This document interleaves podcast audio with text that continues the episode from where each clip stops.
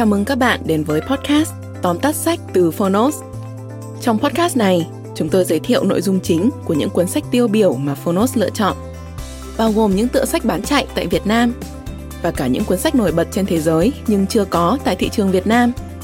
Podcast Tóm tắt sách không chỉ là nguồn tham khảo hữu ích trước khi chúng ta quyết định mua một cuốn sách, mà còn là nơi tổng hợp kiến thức một cách đơn giản, gọn gàng, phù hợp với quỹ thời gian của người bận rộn. Podcast tóm tắt sách được phát sóng đều đặn vào thứ tư và thứ sáu hàng tuần. Mời các bạn đón nghe. Nếu yêu thích nội dung này, hãy tải ứng dụng âm thanh số và sách nói có bản quyền Phonos để khám phá thêm hàng ngàn nội dung số hấp dẫn khác như ebook, thiền, chuyện thiếu nhi, chuyện ngủ, nhạc chủ đề. Còn bây giờ, hãy cùng lắng nghe những nội dung chính của tóm tắt sách hôm nay nhé.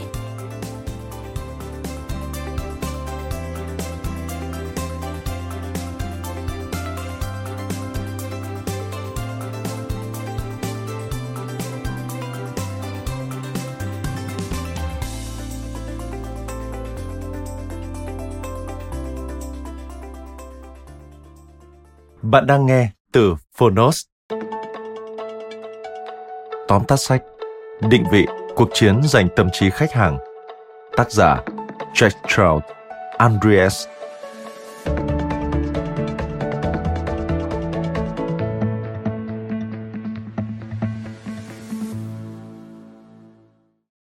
Kể từ khi được xuất bản lần đầu tiên vào năm 1980, cuốn sách Định vị cuộc chiến giành tâm trí khách hàng luôn được coi là một trong những cuốn sách tiêu biểu nhất, cơ bản nhất và dễ hiểu nhất về chủ đề định vị trong tiếp thị.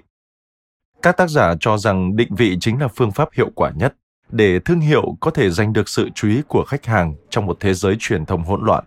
Vì vậy, trong cuốn sách này, họ đề xuất những chiến lược định vị hiệu quả cho cả người dẫn đầu thị trường lẫn những người đến sau.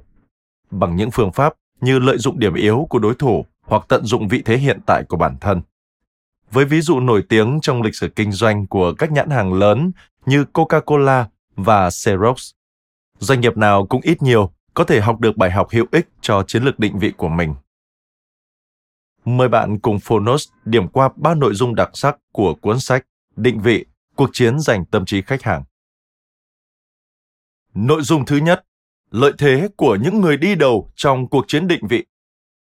Mục đích của định vị chính là chiếm một vị trí thật nổi bật trong tâm trí khách hàng.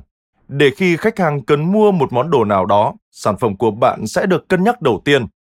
Để làm được điều này, thương hiệu sẽ phải sáng tạo ra thông điệp vừa thể hiện đúng giá trị căn bản của sản phẩm, vừa không trùng lập với bất cứ một đối thủ nào trong ngành. Định vị ngày càng có vai trò quyết định đối với sự thành bại của thương hiệu.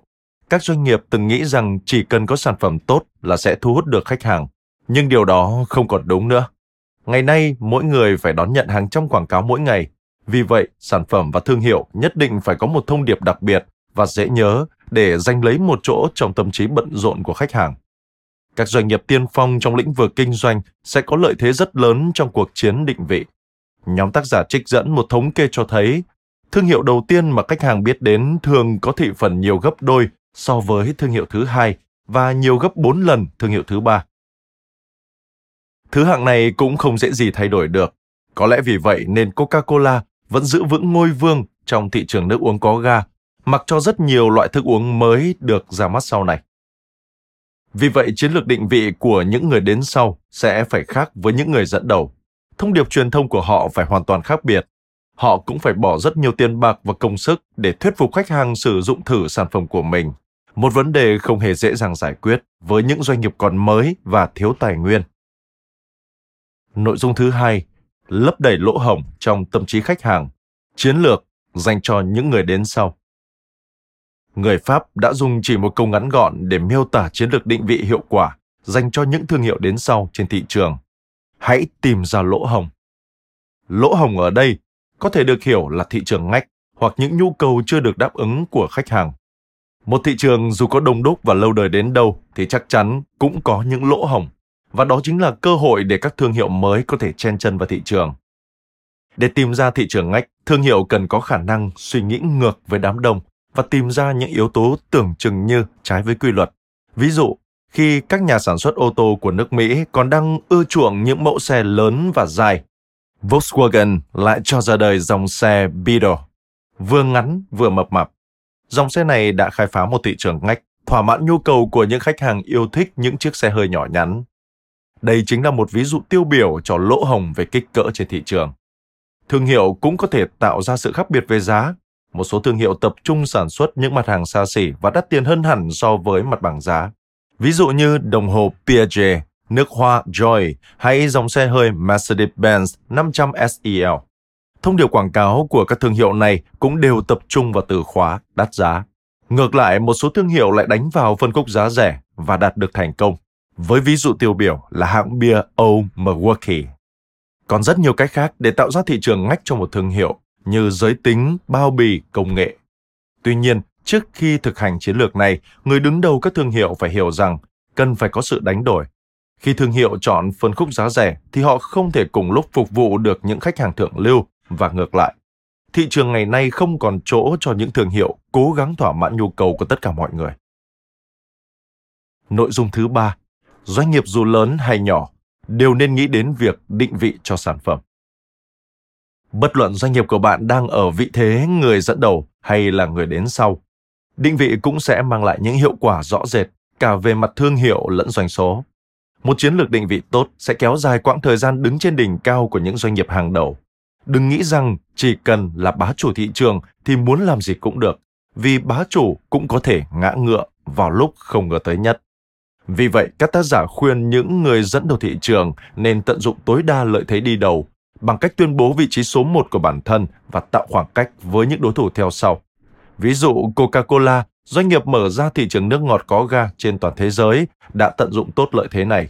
Họ gọi những dòng nước ngọt ra đời sau là hàng nhái của Coca-Cola.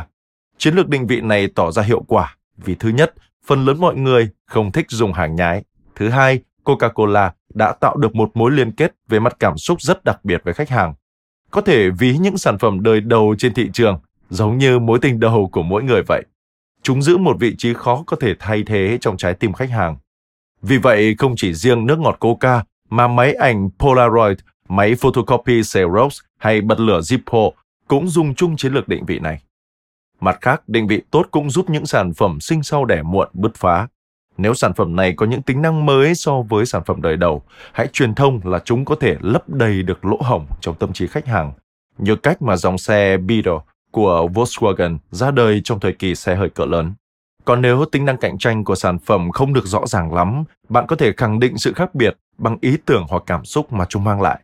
Miễn là doanh nghiệp có thể nghĩ ra được một định vị độc đáo, không trùng lập với người đứng đầu thị trường, sản phẩm sẽ có chỗ đứng.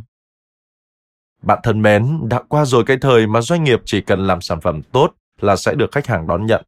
Giờ đây, doanh nghiệp cần phải cạnh tranh để có được một suất trong tâm trí bận rộn của khách hàng và định vị chính là cách hữu hiệu để làm điều đó.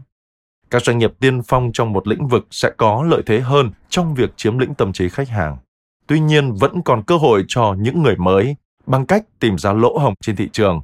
Những sản phẩm mới ra mắt vẫn có thể giành được một vị trí đắc địa trong tâm trí khách hàng tiềm năng. Cảm ơn bạn đã lắng nghe tóm tắt sách Định vị, cuộc chiến giành tâm trí khách hàng trên ứng dụng Phonos.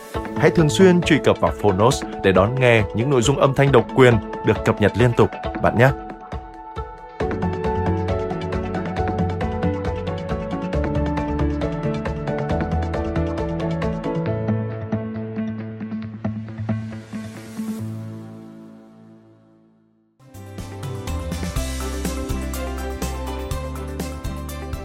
Cảm ơn các bạn đã lắng nghe podcast tóm tắt sách. Podcast này được sản xuất bởi Phonos, ứng dụng âm thanh số và sách nói có bản quyền dành cho người Việt. Hẹn gặp lại các bạn ở những tập tiếp theo.